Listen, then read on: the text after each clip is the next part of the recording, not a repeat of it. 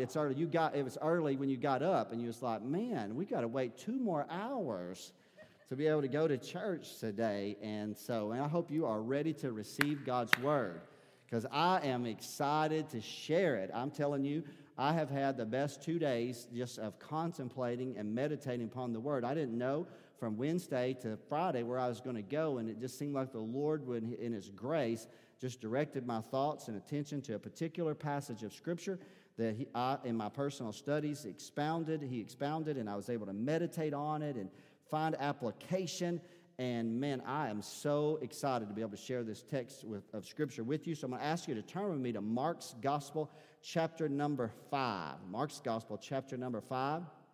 You can remain seated for a little while. We'll stand at one verse of Scripture when we transfer, transition over to Matthew. Mark chapter number five. Perhaps this has come about a little bit because of our study that we've been on Wednesday nights. And, uh, but nonetheless, I believe it is relevant to your life. I think it's something that you and I need to embrace, and we need to see uh, what it means to us today and how to, uh, it is a part of spiritual warfare. We're going to understand that context a little bit greater clarity here today. So let's just read. Let's let this story unfold. It's familiar passage to us here in the scriptures, but we're going to go ahead and read it like it's being read for the very first time. Verse 1 says, And they came over into the other side of the sea, into the country of the Gadarenes. And when he was come out of the ship, immediately there met him out of the tombs a man with an unclean spirit, who had his dwelling among the tombs, and no man could bind him no, not with chains. Because that he had been often bound with fetters and chains, and the chains have been plucked asunder by him, and the fetters broken in pieces, neither could any man tame him. And always, night and day, he was in the mountains and in the tombs, crying and cutting himself with stones. But when he saw Jesus afar off, he ran and worshiped him reverenced him, fell before him, and cried with a loud voice and said, What have I to do with thee, Jesus, thou Son of the Most High God? I adjure thee by God that thou torment me not. We may ask, how did he know that it was Jesus? There was a lot of people that showed up on the shore seeking access or passageway through to Gadara. But he knew that's no ordinary man. Is that right?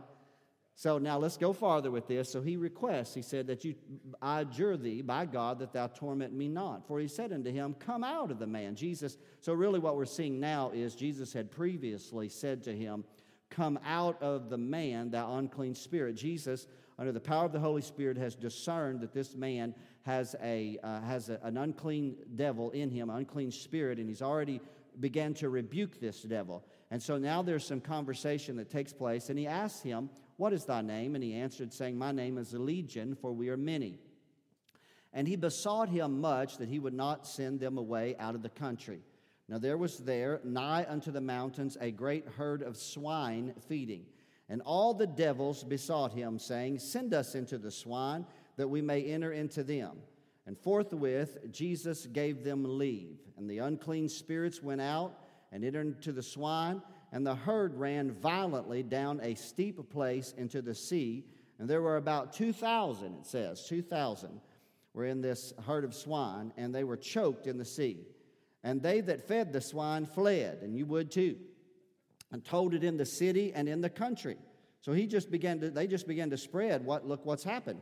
And they went out to see. So then the folks in the country and in the city go out kind of in a mob mentality to see what it was that was done. And they come to Jesus and they see him that was possessed with the devil and had the legion. They were obviously familiar with this man, sitting and clothed and in his right mind, and they were afraid. One gospel writer, Luke, says there was great fear. And they saw that it was told them how it befell to him that was possessed with the devil, and also concerning the swine. And they began to pray him to depart out of their coast. And when he had come into the ship, he that had been possessed with the devil prayed him that he might be with him. Howbeit Jesus suffered him not, but saith unto him, Go home and to thy friends, and tell them how great things the Lord hath done for thee, and hath had compassion on thee. And he departed, and he began to publish in Decapolis how great things Jesus had done for him.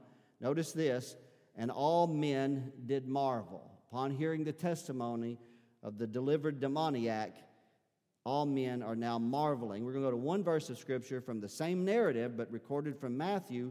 I want to ask you to stand because we do that in honor of the Word of God. And we're going to pray together and we'll ask the Lord to help us. But we're only going to read one verse of Scripture. Matthew is not, does not give us as much detail as both Mark and Luke do to this famous uh, event or incident in the life of Christ. And it's just one verse of Scripture that I want to catch your attention to. And actually, we'll just read this as the 32nd verse. And he said unto them, Go. Now, what is it? Who's he speaking to? He's speaking to the spirits now, the devils that have besought. So this is Matthew chapter 8, verse number 32. So the, the devils that have asked Jesus to go to be to, to for him to not send them away into the abyss is what they say they're requesting, but rather to allow them to enter into the swine. Mark said, and he gave them leave verse 32, Matthew records, and he said unto them, Go. And when they were come out, they went into the herd of swine. The whole herd of swine ran violently down a steep place into the sea and perished in the waters. So remember that word go. I told you on the phone tree yesterday I was going to preach a message entitled today, Go Hogs Go. And I was not talking about the Razorback football team. Go Hogs Go. That's what we're going to talk about today. So I, I, I, want you to pray, and I mean that. I want you to, I want you to ask God to help you understand. And I want to ask you to ask the Lord to help me speak with clarity the things that He's spoken to me privately. That I could speak with uh, a clarity about the things that He's done in my heart privately, I could share it with you publicly. So let's pray. Father, with a humble heart, I submit myself to you. I am honored to see so many people out today, Father, that have come anxious to worship, anxious, Father God, to to lift up holy hands in the sanctuary. And Father, I've come anxious to share the Word of God. Father, my heart is full today. Father, my mind is renewed by the word of the Lord, but I need beyond a heart and a mind that's prepared.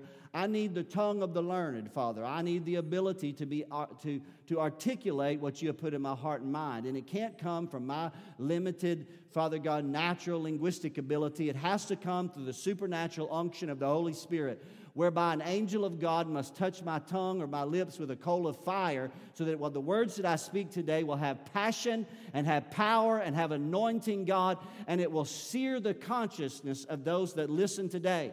It won't just be, Father God, words of Father God that just float in the air, but words that penetrate to the heart.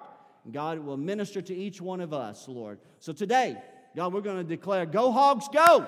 In this house today in Jesus' name. And all God's children say it. Come on, somebody. Amen. Mm. I'm going to have to be like a thoroughbred today, and that is, I'm going to have to pull back on the reins just a little bit. Let me take you for a little bit of time into some of our learning as our personal discipleship and collectively and corporately as we begin to unlock this passage here in Mark's gospel. Was several years ago, and I've told you this multiple times, but I want to go ahead and remind you of it. Several years ago, we did a study on Wednesday night, and I'd found a book that was produced by Dr. Mark Turnage. Mark Turnage was the director of Holy Land Studies in Jerusalem of the Assemblies of God. And in this particular book, he said that when you're reading the scriptures, that there are four lenses that you need to put on. So he used the term like we would have I use reading glasses here today so that I can see better with what's right in front of me, but it means I can't see as well to what's way out there. So if you throw a brick at me, I might not be able to see it with clarity. I may think you're throwing me a marshmallow or something until it gets close. But at the same time, Dr. Turnage said these lenses. He said you have to use these lenses as you're looking at the Word of God. He said you need to look at, you need to look historical, and you need to look geographical, and you need to look spatial, and you need to look spiritual. Those four lenses were highlighted to each one of us. Spatial was being defined by him as the flora and the fauna related to the area, the geography of the land of Israel. If you remember, it says in Deuteronomy chapter number 11, God said, My eyes are always upon that land. So there's something about it. God took a snapshot of it and captured it by the writers of the holy text that allow us to even look at simple things and gain deep seated spiritual revelation. Some of you know that. Even the writer of Proverbs, Solomon, said, Look at the little ant that crawls on the ground. It says it doesn't have an overseer or a ruler, but it gathers its food, doesn't wait for anybody to bring it to him. He rolls his sleeves up and goes out and get a job. Come on prepares for summer, prepares for winter, excuse me. So he, he tells us numerous, numerous things looking at, again, just the small things. So then he says the geography, the unique geography of the land of Israel often tell. And with that, we can also expound culturally. We look culturally within that context because you can, and I shared this many years ago, and I'll go ahead and say it again today. You can turn the page from Malachi, the fourth chapter, the last book of the Old Testament, and turn to Matthew chapter number one, and you will do it in less than one second and it will be one page of Scripture. But when you turn that page, you are turning over 400 years of human history human history. So there's a lot of movement that takes place in that 400 years of time. So there's also a difference, a time you have to study the intertestament period between the Old and the New Covenant. It's very important. It sets the context. That's important for us today because I'm telling you, there is a deep seated spiritual truth that's contained in Mark's Gospel, chapter number five. It's relevant for you today, just as it was when Jesus, with this incident, was taking place. But you won't understand it in its fullest detail if we don't put the lens on, if we're not willing to look. I want to talk to you first about what happened here in, Mark chapter number four. Now, let me explain the context for just a moment. The majority of Jesus' ministry is in Galilee. Galilee is in the northern region of Israel. And in that northern region, the most significant um, uh, geographical thing, for lack of better words, is the Sea of Galilee, the Lake of Galilee. They call it the Lake of Gennesaret. And most of Jesus' ministry happened in a general vicinity of the Sea of Galilee. We find his first miracle at Capernaum. We find uh, Nazareth, which was just outside a little ways. We find the first miracle where he turned water into wine. All of that takes place in Galilee, Bethsaida, different places, uh, miracles, Nain, all these things, they're happening in, again, the vicinity of Galilee. And in that particular time frame, for Jesus, in order to travel, oftentimes the Sea of Galilee was play, the way and the means that he would move from one location to the other. It was easier for him. It was easier for him if he was going to go from one city to another. It was easier to get into a ship to allow the wind to blow him and his disciples across the Sea of Galilee so that they could get to another location than it would be to go by foot. Now, I remember talking to a couple of old timers years ago about before the Greers Ferry Lake came in. And this was a man that lived in Eglantine, just on the north side of the, the lake, just outside of Edgemont. He said they used to come to Heber Springs as a family and watch what, the, what they called the, the motion picture show at 2 p.m. on Saturday afternoon. That they would leave Eglantine and walk along the river, take about two hours, watch the show, and be back before dark.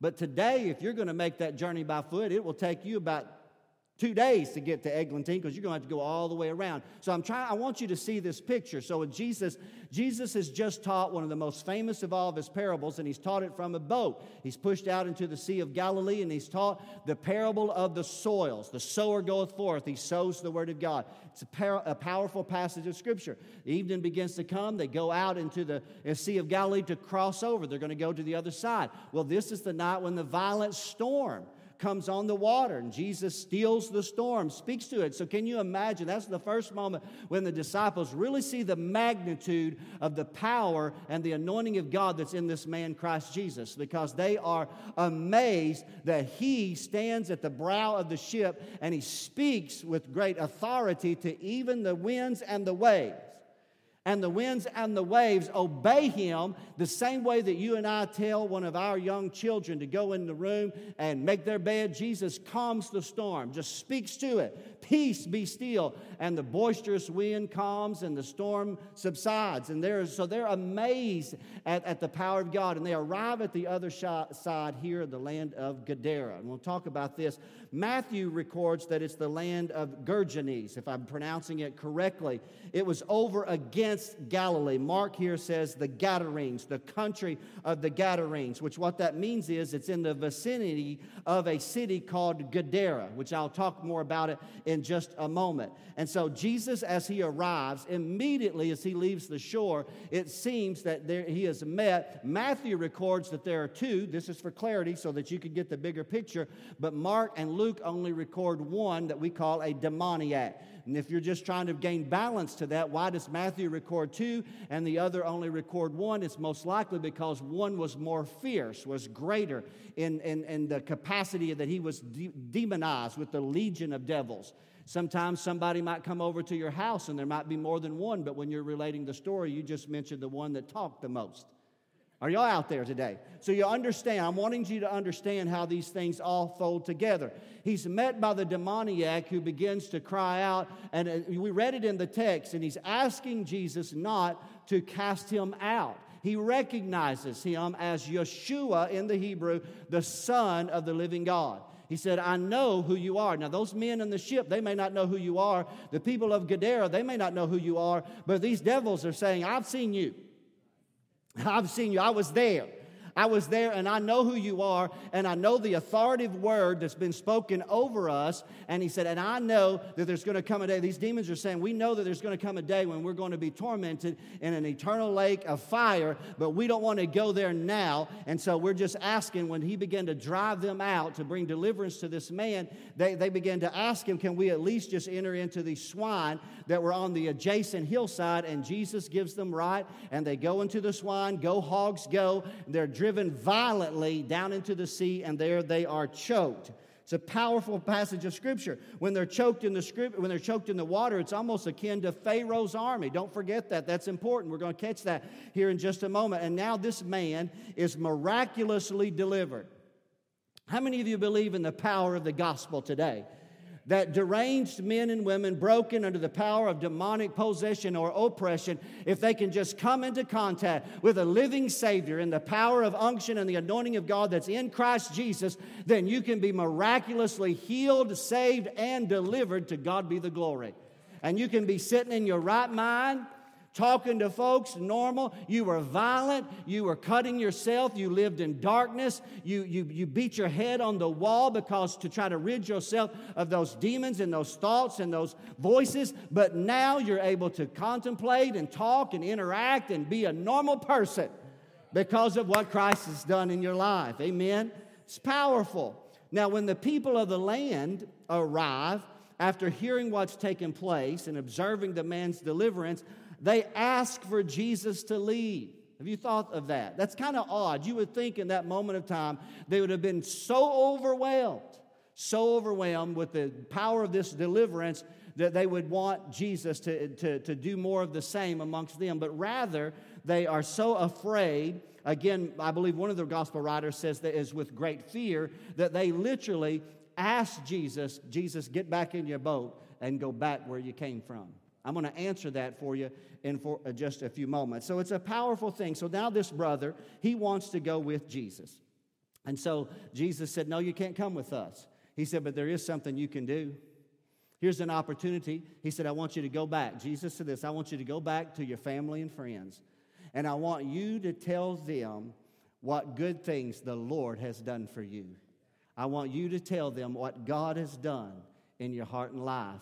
And the Bible says he went and began to publish in Decapolis. We're going to talk about that here in just a moment. All the great things, notice this, that Jesus had done. Luke says that God, he said that Jesus said, Go tell them the things that God, Theos, has done for us. And Mark says it's the Lord, and that is the Lord as in, and Master. It's used of Lord God and of Lord Jesus Christ many, many times throughout Scripture. But when the man goes and begins to tell his family, he tells them about Yeshua tells them about Jesus and what good things that he has done for them. So there's some things that you and I, so that's the text. We've read it and I briefly expounded it, but we got to look into it with a different lens. We got to look into it with a lens that will bring us greater clarity because at the end of the day, I want you to have a spiritual truth. I want you to have more than just a historical background or a geographical setting. I want you to have a deep seated spiritual revelation in your heart and mind that becomes rhema in your spirit because there's going to come a time in your life when you're going to need to say, Go, hogs, go. You're going to, and, not, and when you do, you're not cheering on your favorite uh, sports team. right? But you're addressing some things in your life, and you need to see how it can play out for you if you believe. I got to share with you some things that I gained in my study, some of the things that I had never contemplated before. I mean, I was like a child in a candy store Friday and Saturday just reading these passages of Scripture because the Lord was opening my own personal understanding. The land of the Gadarenes was on the east side of Galilee. And so it was, again, one of the major cities there was Gadara. Now, you have to read this in the right type of context for just a moment because, again, there was another city, Gerasa or Gerasa, I can't pronounce them accurately. But again, Matthew uses Gerasenes or Gerasenes, and then Mark says the Gadarenes as well as Luke. And the reason why it's not that they are differing, it's, the sim- it's simply that, for example, let me give you an example of this. You may be telling somebody, I was from Wilburn, Sherry and I graduated from Wilburn, but if I was down in the Air Force and somebody said, Where are you from? I would say Heber Springs. Because most folks, in, when they look on the map, they couldn't find Wilburn. Right? But they might know, well, I've been on the lake. So they would say, Yeah. So I would just say, I'm from Heber, because in that moment, I'm talking about the general vicinity, not just the exact specific locality. That's why it says the country of the Gadarenes. It's more a region than it is just, uh, just a suburb right outside the city. But the city Gadara was a part of the Decapolis. Remember, Mark says that he began to publish in the Decapolis. That's very important for us to see this because it's going to un- begin to unlock for us what we're dealing with here in this moment of time. So the Decapolis actually were 10 cities, they would become Gentile cities and they were on the, nine of them were on the east side of the Jordan River, what's called Transjordan. The word trans means across, across Jordan. The majority of Israel was on the west side. The majority of these Decapolis cities were on the east side. There was only one that was on the west side. And I want you to remember that. And you say, now, what were these cities of Decapolis? They were actually originally Greek cities that were established during Alexander the Great's conquest. Alexander the Great, when he conquered nations, did not just want to come in and bring the nation under tribute and allow those nations to just live and function as they always have, but pay Grecian tribute. What he would do is he would establish what we know as soldier cities. He would put small garrisons of his soldiers in a city or start a new township. And while they lived and when those communities grew, they would introduce Grecian culture. They call that the Hellenization. So they would establish Grecian culture. By this time, Greek is, or Greece is no longer the, the, the, the, the ruling power, but Rome is. So now we call it Greco Roman the Greco Roman Empire or civilization. So it's kind of a folding of two together, but it is still Gentile cities. This is very important because you have to see this. Jesus is sent to the lost sheep of the house of Israel, but I want you to know he died for all mankind right? And he came to deliver whomsoever he would. John chapter number one says he came unto his own, and his own received him not. But as many as who would receive him, to them he would give the power to become the sons of God. And so Jesus is now going to, again, these Grecian cities. And these cities, listen to this, they are fully Romanized with Greco Roman culture, and it includes the theater, Actually, as they have excavated uh, Gadara, they have found a theater and they have found bathhouses. They found wrestling arenas because wrestling was huge in that culture. And there are shops and businesses. There's also prostitution houses and temples. And they often had even a Jewish synagogue, a small Jewish presence as well. And so, just and so picture that for a moment of time. That's what Gadara was. Most likely, the individual that is delivered the demoniac is Greek and so are the people around him. Now, the swine, we've got to catch the swine for just a moment of time. The swine, when you see what takes place with the swine being driven in the sea, there is a bigger picture that I'm going to open up for you here in just a moment of time. And it's going to make, you'll never read this passage again the same way as you, uh, the information that's going to be supplied to you about the next three to eight minutes, real quickly. So you just capture this. The swine are not just for consumption by the Roman people. See, the swine or pork is the meat of choice, absolutely, for the Romans. If you go back and look up in history, it is the meat of choice for the Romans. But swine are often used in sacrifice to Roman deities. And so it contrasts the sacrificial system of Israel. Israel sacrificed what? Sheep, goats, and bullocks. And that if you participated in the sacrifice to Yahweh God, oftentimes a portion of your sacrifice could be consumed. Well, the Greeks practiced the same type in their worship to their pagan deities. Now, being as that this is Roman culture, then most likely they worship Mercurius or they worship Zeus or Hercules and some of these that you know more about Grecian mythology than I do. But these were the pagan deities that were being worshiped, and they would often sacrifice using one of their most favorite animals was a swine to sacrifice to their gods. Oftentimes, that's what drove conflict between the Jews and the Gentiles, was that often the Greeks would desecrate uh, holy sites within Israel by the presence of the swine. Let me give you two an example real quickly to help you understand the magnitude of this moment because there, it's mentioned the gospel writers are very clear in pointing this out to us today. I want you to see that oftentimes, again, there's a conflict between Jews and Gentiles over the desecration of holy sites by the Gentiles' usage of swine. If you've ever gone back and read the intertestament period between, again, the book of Malachi and Matthew, you'll find that one of the climatic moments in that particular era of history was when Antiochus Epiphanes. Antiochus Epiphanes was the Seleucid commander, and that was a Grecian commander. The Grecian commander that had come down and fought all the way through the land of Israel, all the way down into Egypt. And so Israel at the time was, was trying to restrain and not be fully Hellenized, and there was a conflict, and word gets back. So, the, for whatever reason, Jason, the high priest, sends out word that Antiochus has died in battle, and they're celebrating in Israel. And, and so Antiochus has come all the way from uh, that northern region of Syria, which is north of Galilee, come all the way through the land, is fighting in Egypt. But when he finds out that the Jews are celebrating his supposed death, he is outraged. He is outraged, and he goes violently to Jerusalem and destroys the city or, or, or desecrates the city. 80,000 are either killed or sold into slavery. 40,000 are slain, 40,000 are sold into slavery. And to desecrate the temple, Antiochus erects an image to Zeus in the temple courtyard area and on the brazen holy altar that had been designated, des, uh, dedicated to God and worship of Yahweh, where only a lamb or a bullock or a goat on the Day of Atonement or the daily sacrifices to be offered, he offers a swine, a sow. And in doing so, it so outrages all of the land of Israel that it leads to the Maccabean revolt that we read about in history. And so it's a powerful image, but you can see that for a moment of time. Swine are are used to worship the pagan deities in contrast to the lambs and the sheep. Are y'all out there today? Are you catching this? This is a bigger picture, and you've got to see this. And you say, well, that was even replicated many years later, later when the city of Jerusalem was destroyed in 70 AD, and this time it's by the Roman general Titus. And the history tells us that Titus, once again, too, desecrates the holy place by raising up an ensign to Zeus in the temple and killing a pig inside the temple precincts. And when you go back and study it, that oftentimes, some of you know the Romans often fought under a standard or a banner.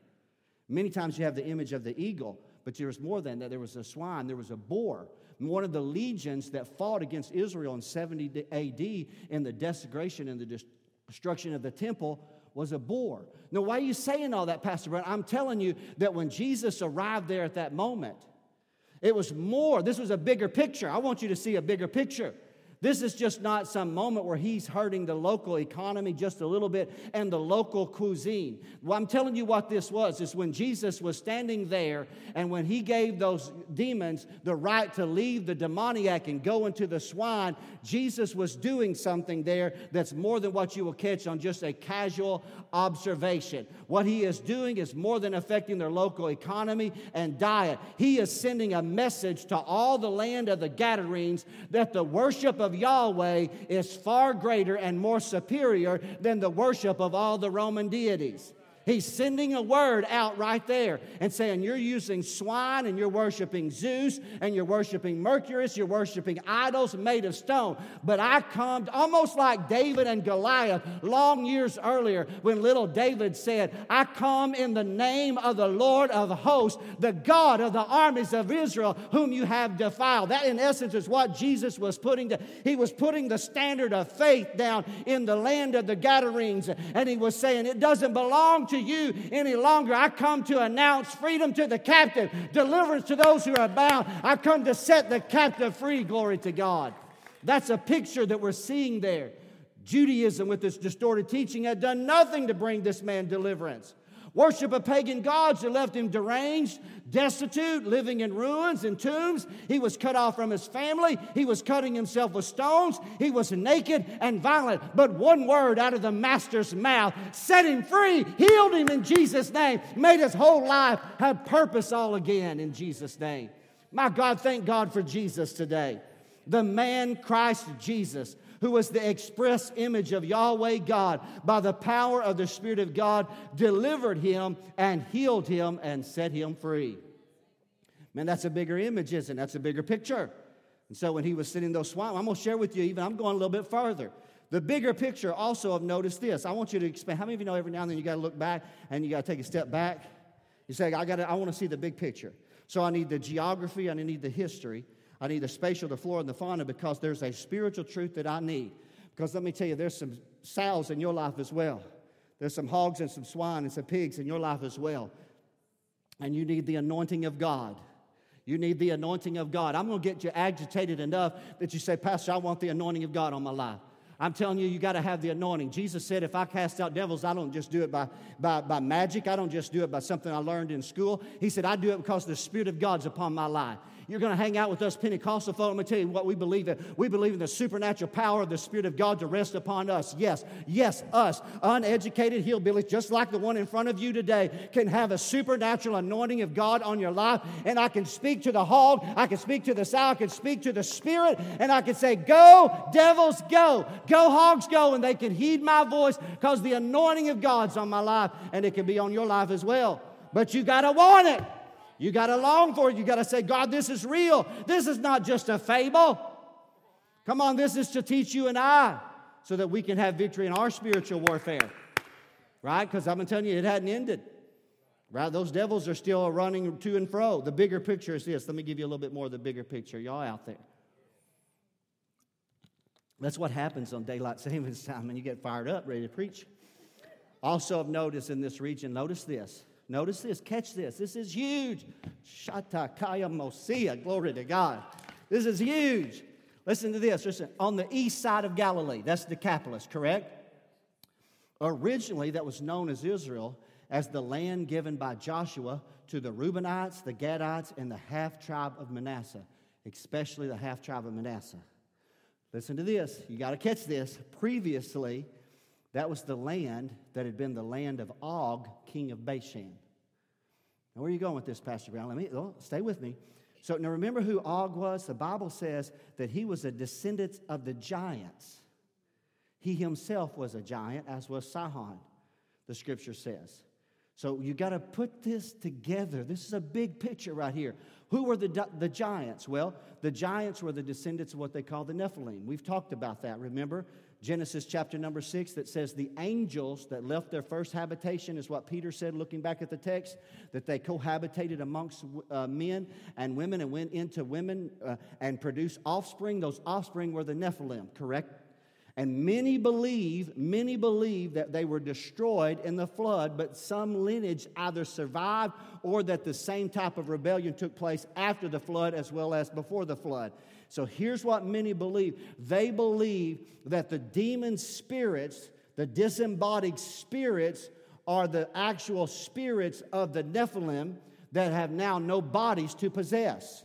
So, that very region that you see when Jesus purposely gets uh, in the ship, I want you to picture Galilee, and he goes from the west side to the east side. He's going to a Gentile city, to a Greek city, but he's going back in time to the land of Og. He's going back to a land that was possessed by the, by the fallen sons of God, the Nephilim, and where the demon spirits have a stronghold. And in that moment of time, this conflict that you see in Mark chapter number five, it is a moment of spiritual encounter, which once again is the battle of Yahweh God and the true followers of Yahweh, the one true God, and pagan idolatry pagan idolatry, including those who followed the ancient practices. But I love this. I told you this once before, I'm going to say it again. Unlike Joshua, who destroyed the people, Jesus came to deliver the people. Come on now, catch that with me. Joshua, they, they fought and they destroyed all that were in the land of Og, of Bashan. But I want you to know Jesus said the Son of Man did not come to destroy men's lives, but he came to save them and to be a ransom for many. And I want you to know today there's no God like Jehovah. Can I say that today? Because that cosmic battle's still going on right now. That cosmic battle for the souls of men is still going on. And I want you to know there's no God like Jehovah. And God is no longer hid in a temple in Jerusalem, but He came in the person of Christ uh, and He came to set captives free. Christ has gone back to heaven, but He's left you and I here as His ambassador so that we can share the same glory and power and deliverance that Christ Himself shared with all mankind. There's no God like Jehovah. Fallen angels, offspring. It was a battle of cosmic proportions that was being played out on that day. And once delivered, that man is sent as an ambassador. He's sent as an ambassador. This man previously most likely worshiped idols, and now he worships God. Now, I want to share this before I close. I got a few things to share. So, y'all open. This is where we're going to make this personal to you. I'm going to come to help you today. Are y'all out there today? Listen, we must conclude. Remember what Jesus said. So, this brother's excited, and you would be too, wouldn't you? Man, if all you knew was the cutting of your own flesh, the sound of devils inside of you, not being able to stay close, people putting chains on you, supernatural strength, you're breaking them. You don't know your family. You may have children, you may have uh, grandchildren, you haven't seen your parent. I don't know who, we don't, doesn't give us his genealogy. He just, he, could, he didn't know nothing about his family because the devils had so destroyed his life, but now he's, he's free. He gets to go back. Remember this? I, I, I began to think about this. I, I, I thought about this and I said, you know, it's very possible that he gave place to demon possession through idol worship. I mean, you know, that's the greatest way and means that someone can give place to a devil in their life is through idolatry. Right? Because that's it can be occultic. It can be when you're worshiping false deities. I mean, the devils are looking for a place to abide. Are y'all out there today? They're looking. Remember what Jesus said about unclean spirits? He said, when the unclean spirit's gone out of a man, it searches through dry places looking for a place of rest. They're looking for a place. You know what? They'll knock on your doors as well.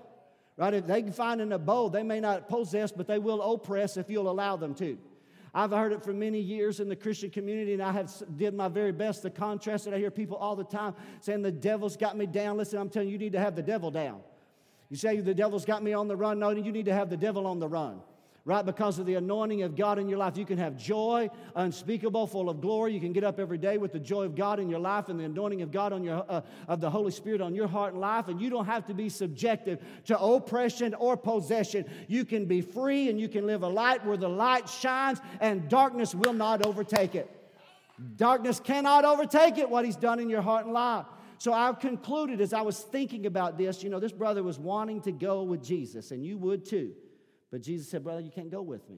I want you to go back to your family. But I want to say this real quickly, and I'll have to kind of speed this up for a moment. I'm going to conclude, Jace, that Jesus would have given him some basic discipleship. He would have said, Now listen, brother, you can't go back to worshiping these false deities. It doesn't say it, I'm just presuming this, and you got to be careful. But if that was all he ever knew, he needs some basic instructions. And Jesus would have given him some basic instructions. You say, well, let's think about this. Jesus healed a man at the pool. And when he saw him later in the temple, remember what he said? He said, Go and sin no more, lest the worst thing come upon you. So I have to believe, I'm concluding this, presuming and concluding that Jesus would have given him some basic instructions without putting the full demand of the Torah upon him. I see that same sentiment early in Acts chapter number 15. There was a reason for the Jerusalem council. The Gentile believers were being ur- urged to go back into idolatry. And when they concluded, real quickly, the, the apostles that met in Acts 15, what they said to the Gentile believers, we're not going to put the mandate of the law on you, but we're going to say, keep yourself from idolatry. Don't eat things that are sacrificed to idols. That leads us into my concluding points here in a moment because I want you to be able to say, Go, hogs, go. Hello? What do you mean by that, Pastor? Well, it'll be clear for you in just a moment of time. I want you to turn with me for one. There's two passages we're going to turn to in closing today. Are y'all out there? Are y'all with me? You came to learn, but just more than learn. Now, I want you to be learned, but I want you to be inspired. I want you to have something in your heart and mind, something that's caused you to read the text differently, something that you say, you know what, this is Rhema. This is the Word of God. This is the anointing of God in my life. So the Jerusalem Council has met and the apostles have sent word by chosen leaders back to the newly converted Gentiles, and, and including Greeks, and has given them just some basic instructions, one of which was to avoid things strangled, avoid things that have blood, avoid fornication, and avoid things that have been offered to idols. We forget the whole area in and around Israel was surrounded and filled with idolatry. It was a common practice to worship a deity a deity other than Yahweh God. You and I struggle to see that in the context, and but we have to because that's what's moving the authors of Scripture as they're writing. And so in 1 Corinthians 8, Paul urges those with knowledge to consider their weaker brothers and sisters. And he also says to put self imposed limits on your personal freedom of eating and drinking things so as to not create a stumbling block for other families. How many of you believe that? Well, let me say it one more time. How many know that I've got freedom to do some things that I choose not to do because I don't want to be a stumbling block for somebody else? Right? That's a very part, that's a part of Christian maturity. Now, say, Pastor, you have me over here with the swine and devils and, and, and being driven out, and now you got me in this. Con-. Well, stay there with me for a moment. Remember, swine to that Grecian culture were used to worship idols. So when Jesus drove them away, he was taking more than just their local cuisine from them. It wasn't that they were going, oh my God, there goes the next week's barbecue down in the sea choking, but what it was was there's next week's sacrifice that I was going to bring to the church, to my temple, and worship my pagan deity. Jesus was removing it, he was making idolatry more difficult for them by, taking, by allowing them to go into the swine. And I want you to see something in 1 Corinthians for a moment because I came along to help somebody today. And I know we're one day after Halloween and things of that nature, and I chose not to preach a Halloween message this past week, but I'm telling you, you better be more guarded today than in every other moment in all of the history of America. Because I'm telling you, there is a darkness on the land, and there is witchcraft and occultism that is available at your fingertips, and you better be aware of your children. You better be what's on their phone, what they're bringing in their house, what they're listening to, and what they're watching.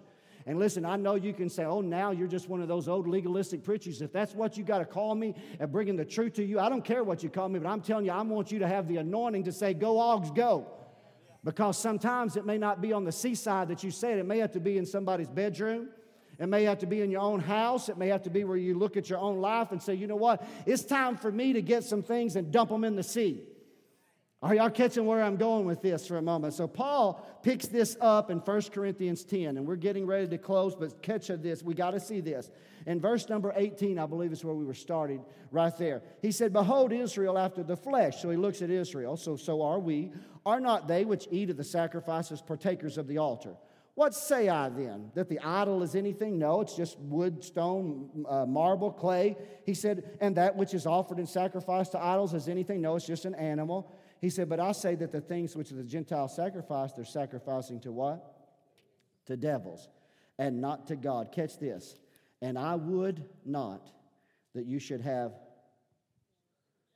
I know you don't want to read it, but read it anyhow. And I would not that you should have fellowship with devils. You cannot drink the cup of the Lord. Come on now, church family. Are y'all out there today? I'm challenging you. Listen, in our culture today, we've got to have a revelation of spiritual truth to see that God calls us out of darkness. And here Paul is saying, You can't eat or drink at the table of devils. Read it farther. He said, You can't, uh, uh, the things which they sacrifice, sacrifice to devils, and I would not have you fellowship with devils. You cannot drink the cup of the Lord and the cup of devils. You cannot be a partaker of the Lord's table and the table of devils. Do we provoke the Lord to jealousy? Are we stronger than He? I know He said, All things are lawful for me, but all things are not expedient. All things are not going to work good in my life. All things are not are, are lawful for me, but all things aren't going to edify. Let no man seek his own, but you got to be careful about uh, somebody else's conscience as well. And in doing so, as I'm going to share this in closing, and I'm going to bring you to one final passage of Scripture to close this message off today in Jesus' name. Broadening your understanding of a famous passage of Scripture, tagging it with a passage that Paul gives us in 1 Corinthians 10 to show you that God is calling our generation. In 1 Corinthians 10, verses 7 through 12, they're going to put that on the screen. So I, I read 18 to 24, but back up. Here's what Paul said He said, Don't be an idolater. And then he looked at ancient Israel. He said, Look what the people did. They sat down to eat and drink, and then they did what? And they rose up to play in idolatry. And then he said, Don't commit fornication, as some of them committed, and fell in one day 3,000, 320,000. Then he said, Don't tempt Christ, as some of them tempted. Look what happens when you give place to the devil. Listen, we are that church that teaches Ephesians 4 and 27 neither give place to the devil. Because when you give him place, he comes in, and when he comes in, look at that word before servants of destroyed. He's a destroyer. He destroys the lives of men and women. We saw the demoniac. The demoniac's living out in the tombs, living in the tombs, cutting himself, wounding himself. That's what happens when we bring these things in our lives. Let's go a little bit farther. Neither murmur, some of them murmur. Don't be talking about the preacher. Hello? And we're destroyed of the destroyer. Why would you talk about me? I'm trying to help you. Listen, what they're wanting you to buy on the media, they're not trying to help you. I'm come along to tell you, you got to be guarded. You have to be guarded. These things happen what? Verse 11. They happen for what? What is it? Examples, and they're written for our what? Our admonition upon whom the ends of the world come. 12th verse, real quickly. And I'm going to close. Wherefore, let him that thinketh he stand take heed lest he fall. Listen, this thing is not a cunningly devised fable, church family. Those demon spirits are still active today. They are still active today and they're still walking through dry places and they're searching an opportunity to bring destruction to the lives of men and women. And we have many in the church today that want to worship God, but don't want to take the next step of separation and isolation from the things that they've given place to the adversary in their life. And the message I wanted you to hear today, it wasn't just that the devils were driven away, but the swine died in the sea as well. And when the swine died, that was that moment of time where that man's accessibility to idolatry was cut off. Why am I saying? I'm telling you, I believe every person needs a deliverance moment in their life. I believe every person has to have a moment in their life to say, you know what, I ain't watching that stuff anymore. Hello, somebody. Listen, well, there's, there's so much filth and, and so much junk in our culture today, and you think it's just a fairy tale. Listen, you, you what? You, you set your children in front of those shows, and when they're five and six and seven years old, and you say, oh, it's nothing. Yeah, it's, you're going to see it when they're 16 and 17 years of age, and you're dealing with a rebellion in the heart and the mind of that child because you gave place to it, because you were not courageous enough to deal with it in the name of Jesus, because they're masquerading today using the media as the greatest tool. Idolatry in that generation was the greatest tool, but today it's music. It's movies, it's television shows, and we're filling our hearts and minds with all that junk. And then we wonder why we're powerless to defend ourselves against our adversary because we gave place to the devil. But I came along to tell you today you need to say, Go, hogs, go. And it's more than just the devil. You need a purging in your own heart and life in Jesus' name. Guard your heart, guard your mind, guard your home, give no place to the devil, and you can have victory in every area in Jesus' name. You believe that? I believe that today. And then, as I close this message today, God can use you to help others. Did you know that? God can help you to help somebody else to see that you can't be a partaker of the Lord's table and the tables of devils. Hello? Man, I'm telling you, we need that message in the church today. There's a reason why we have limited anointing in our culture. It's because we have not made the decision to separate ourselves to a degree from a lot of the culture. I'm not saying you can go and run and hide in a monastery somewhere. How many of you can be in the world and not be of the world? You can live right here and still have the anointing of God on your life. Jesus went into a Grecian community, but he was filled with the power of God. They never forgot the day that Jesus showed up. That's the way it ought to be where you work. They'd never forget the day that you were hired because you're going to be salt and you're going to be light. And you're going to have the anointing of God upon your life. They ought to be able to look at your family lineage and genealogy and be able to say, you know, there was an alcoholic and there was one impoverished and then there was one that was a, an addict. But when this one got saved, when this one got saved and delivered and filled with the Holy Spirit, there was a change and there was an entirely different genealogy that came from that day forward because of the Spirit of God upon your life. Let me show in closing today what this man that he sent back. Listen, he, Jesus said, Go back, didn't he? He said, Don't just take what happened in your life, you go tell somebody else about it.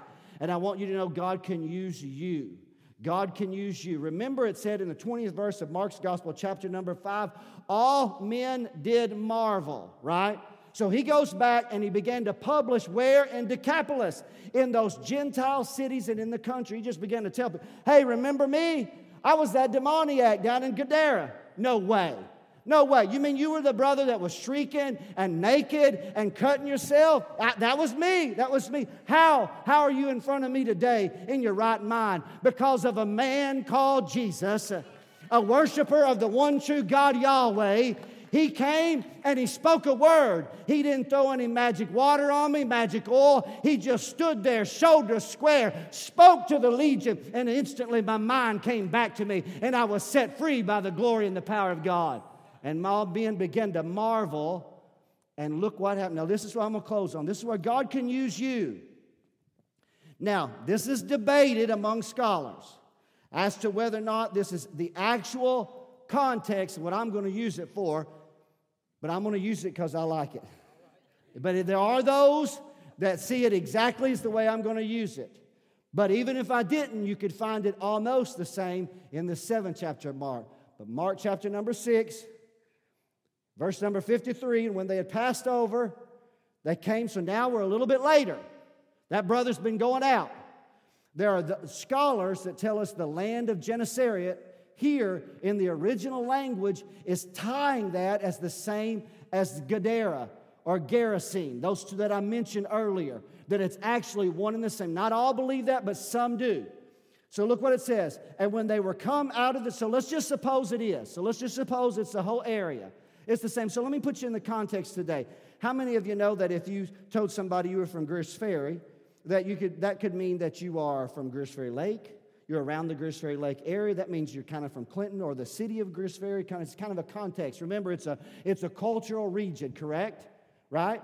And so, in that text, and so I, I, read numerous passages where numerous scholars looked this word up in the original language and they really believed that it was speaking of the same area. And when they were come out of the ship, straightway they knew him. How did they know him? Because he had been there before. And they had a testimony of one that was delivered, and now weeks, months had passed, and now that says they knew him. And this, remember what happened the last time he was there? They were afraid because all of a sudden they were confronted that their God, Zeus, is not as great as God Yahweh. But now they look convincingly at the testimony of the man that was delivered, and they've been waiting for weeks and months for this man called Yeshua to come back across the Sea of Galilee and tell them about this God Yahweh. And now, when they hear and they see Jesus this time and saying, Go and get out of here, they say, Go get me grandma. Grandma's been sick with arthritis for 30 years. Somebody go and get her. Somebody said, Go and get my daughter. She's broken. She can't stand up. She's paralytic. Somebody said, Go and get her because here's a man revealing the power. I feel Jesus this morning, church family. And look what happened. And he ran throughout the whole region. And they began to carry in beds those that were sick wherever they heard that he was, and wherever he entered in villages, they laid the sick in the streets, and they besought him that they might just but touch as it were, the border of his garment. And as many as touched him were made whole by the power of God. All because of the testimony of one man that experienced the power of God in his life. Church family, today, this is real.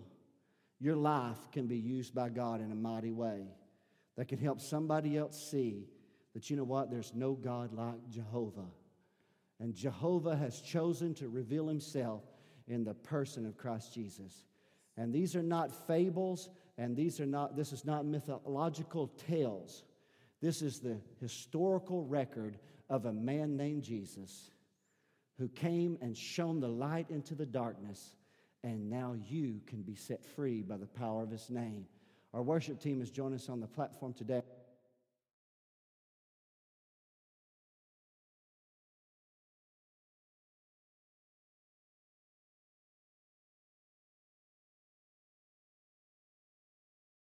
I preached my heart out.